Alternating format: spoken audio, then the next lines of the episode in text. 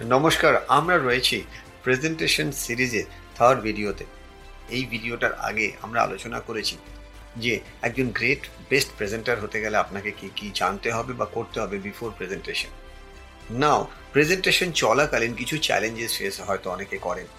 যেরকম, বলার জন্য আপনি কিছু প্ল্যান করলেন আর বলতে গিয়ে ভাবলেন, এটা বলব আগে না ওটা বলব পরে? অনেকের ক্ষেত্রে এরকমও হয় প্রেজেন্টেশন চলাকালীন কেউ যদি কোনো ডিফিকাল্ট কোশ্চেন করেন তিনি ডিস্টার্ব হয়ে যান। হয়তো আপনাদেরও হয়। খুব ভালো হয়। প্রেজেন্টেশন শুরুতেই আপনি যদি ক্রাউডকে আপনার হাতের মুঠোয় নিয়ে আসেন কথার মাধ্যমে, কথার জাদু দিয়ে। যেরকম আপনাদের সামনে আমি পনেরো মিনিট কিছু ইনফরমেশন এবং কিছু আইডিয়া শেয়ার করব। আমি জানি আপনাদের অনেক প্রশ্ন থাকবে। অবশ্যই প্রত্যেকটা প্রশ্নের উত্তর দেবো বাট আফটার মাই প্রেজেন্টেশন আমি আপনাদের অনুরোধ করব, যার যে প্রশ্নই থাকুক, আপনি লিখে রাখুন বা মনে রাখুন আফটার কমপ্লিটিং মাই প্রেজেন্টেশন যখন কিউ এন এ হবে what is Q and A question and answer তখন আমি আপনাকে রিপ্লাই দেবো। মানে আপনি কি করলেন? শুরুতেই ক্রাউডকে আপনি ডিসাইড করিয়ে দিলেন যে তারা কখন কথা বলবে আর কখন কথা বলবে না। অনেকেই থাকে কিউরিয়াস হয়ে প্রেজেন্টেশন চলাকালীন হাত তুলে হয়তো এমন কোনো ডিফিকাল্ট বা এমন কোনো ক্রিটিক্যাল বা এমন কোনো out of the box question করল যেটা বোঝাতে গেলে আপনি পনেরো মিনিটের মধ্যে মিটিংটা শেষ করতে পারবেন না। তো সেক্ষেত্রে আপনি সেই প্রশ্নটা পরে নিন সেকেন্ড অফ অল প্রেজেন্টেশনে ভুলে যাওয়ার যদি টেকনিক থাকে বা টেন্ডেন্সি থাকে, অবশ্যই আপনি কার পরে কি বলবেন, ছোট করে আপনার নিজের মতন করে কিছু ওয়ার্ড বা কিছু গ্রাফ বা কিছু ডিজাইন বা কিছু ছোট্ট ছোট্ট পয়েন্টস বানিয়ে আপনি যেখানে প্রেজেন্টেশন করছেন তার টেবিলে এরকম স্টিকি নোটের মধ্যে লিখে রাখতে পারেন। অথবা আপনি বোর্ড যদি হোয়াইট বোর্ড থাকে হোয়াইট বোর্ডে ওয়ান টু থ্রি ফোর করে নিজে বুলেট পয়েন্ট বানিয়ে ছোট্ট পয়েন্ট করে লিখে রাখুন। কেন? পয়েন্ট করে লিখে রাখলে, কথা বলতে বলতে যদি কোনো সময় মনে হয় আপনার মনে পড়ছে না, তখন আপনি ওটা তাকাতে পারেন। আমাকে একজন প্রেজেন্টার প্রশ্ন করেছিলেন, স্যার, আমি প্রচুর প্রেজেন্টেশন করেছি, কিন্তু মাঝে মাঝে এরকম হয় যে, এমন একটা ডিফিকাল্ট কোশ্চেন করল প্রেজেন্টেশনের লাস্টে যেটা আমি জানি না। আমি কি ডাইরেক্ট বলে দেবো জানি না? এর অনেক রকম উত্তর হয়। একটা উত্তর হচ্ছে, আপনি ক্রাউডকে ইনভলভ করাতে পারেন। যে, এর উত্তর আমি বলে দিলে তো হয়েই গেল। কিন্তু আমি বলার আগে আমি দেখব যে আমাদের ক্রাউডের মধ্যে এরকম ইন্টেলিজেন্ট কিছু প্রফেশনালস রয়েছেন, তাদের কাছ থেকে তাদের ভিউটা দেখি। তার কারণ জেনারেলি দেখা যায় ফিক্সড বা স্পেসিফিক উত্তর বলে কিছু হয় না। সবাই সবার আইডিয়া শেয়ার করুন এই পয়েন্টের ওপর। তাহলে আপনি দেখবেন, আপনি নিজে হয়তো এক্স্যাক্ট উত্তরটা আপনি মনে করতে পারছেন না বা হয়তো জানেনই না, কিন্তু ক্রাউড যখন ইন্টারাক্ট করবে, সেখান থেকে আপনি অনেক আইডিয়া পেয়ে যাবেন। আর এই ট্রিকটা এটা it's a positive trick not a negative trick এই ট্রিকটাকে লাস্টে আপনি জট ডাউন করুন। সবাইকে বলুন, আপনারাই ডিসাইড করুন এর মধ্যে কোন কোন পয়েন্টগুলো ওনার উত্তরের সাথে অ্যাডজাস্ট হচ্ছে। তার মানে প্রশ্ন আসলো স্টুডেন্টদের মধ্যে থেকে পার্টিসিপেন্টের মধ্যে থেকে, উত্তরও কিন্তু তাদের মধ্যে থেকেই আপনি পেয়ে গেলেন। আর এই দুটোকে যদি আপনি কানেক্ট করতে পারেন, তাহলে আপনাকে কেউ আটকে রাখতে পারবে না। আর গ্রেট প্রেজেন্টেশনের জন্য মাথায় রাখবেন প্রেজেন্টেশনের যে গ্রাফ হয়, শুরুটাতে প্রথম ফিফটিন টু থ্রি মিনিটস আপনার গ্রাফ যেন অ্যাটেনশান কার্ভ যেন এরকম ওঠে। আপনার ক্রাউড যেন আপনার হাতের মুঠোয় থাকে। এবং তারপরে যদি দশ মিনিট নয়, কুড়ি মিনিটের প্রেজেন্টেশনের আইডিয়া দিই। যদি কুড়ি মিনিটের প্রেজেন্টেশন হয়, প্রথম সাত মিনিট হচ্ছে আপনার গ্রাফ এইভাবে উঠবে। তারপরে সাত থেকে পনেরো মিনিট আপনার গ্রাফ যেন এরকম স্ট্রেট থাকে। এবং তারপরে যদি তিন সেকেন্ড বা তিন মিনিটের জন্য নয়, দু মিনিটের জন্য একটু ডাউনও হয় লাস্টে আবার কিন্তু কার্ভটাকে ওপরের দিকে নিয়ে যেতে হবে। মানে শুরু আর শেষটা, প্রথম সাত মিনিট লাস্ট সাত মিনিট, কুড়ি মিনিটের ভেরি ইম্পর্টেন্ট অথবা আপনি এভাবেও বলতে পারেন, প্রথম তিন মিনিট আর লাস্ট তিন minute is very important presentation যত বড় হবে, তত আপনার পার্টিসিপেন্টদের মুড সুইং করবে। তো মুড সুইংকে আপনাকে মাথায় রাখতে হবে। গ্রেট প্রেজেন্টার বেস্ট প্রেজেন্টাররা কখনো অডিয়েন্সের মুড সুইং হতে দেয় না। সবসময় মুডকে আপডেশনের দিকে নিয়ে যাওয়ার জন্য তাদেরকে ভাবতে সাহায্য করে। অনেক সময় অনেক প্রেজেন্টেশনে দেখা যায়, দু ঘণ্টার প্রেজেন্টেশন অনেকেই একটা চেয়ারে দু ঘণ্টা বসে থাকতে হবে, এটা ভেবেই বোর হয়ে যায়। আর অনেক কর্পোরেট অফিসে অনেক সময় হয়, জোর করে মিটিং অ্যারেঞ্জ করানো হয়। বাট আপনি কত ভালো প্রেজেন্টার এটা ডিপেন্ড করে সেই ধরনের মানুষের মনের মধ্যে আপনি কীভাবে রুটস তৈরি করতে পারছেন কথা।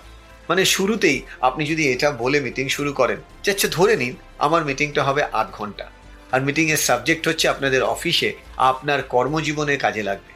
কিন্তু মিটিংটাকে যদি আমরা এভাবে করি, এমন কিছু আলোচনা করি, যেটা আপনার অফিসের আট ঘণ্টার জন্য নয়, আট ঘণ্টার বাইরে যে ষোলো ঘণ্টা আপনি কাটান, সেটাতেও কাজে লাগবে তাহলে আপনারা কি চাইবেন? আট ঘণ্টার অফিসের পারপাসে মিটিংটা হোক, নাকি টোটাল চব্বিশ ঘণ্টার জন্য মিটিংটা হোক?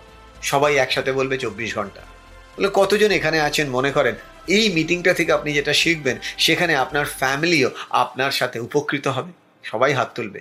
কতজন মনে করেন এই মিটিংটা অ্যারেঞ্জ করার পর আপনার বাবা মা এবং আপনার ফ্যামিলি ম্যারেড হয়ে গেলে বাচ্চা, সবাইকে নিয়ে আপনি দারুণ খুশি থাকবেন খালি এই মিটিংয়ের টিপস থেকে। কতজন চাইবেন? সবাই হাত তুলবে।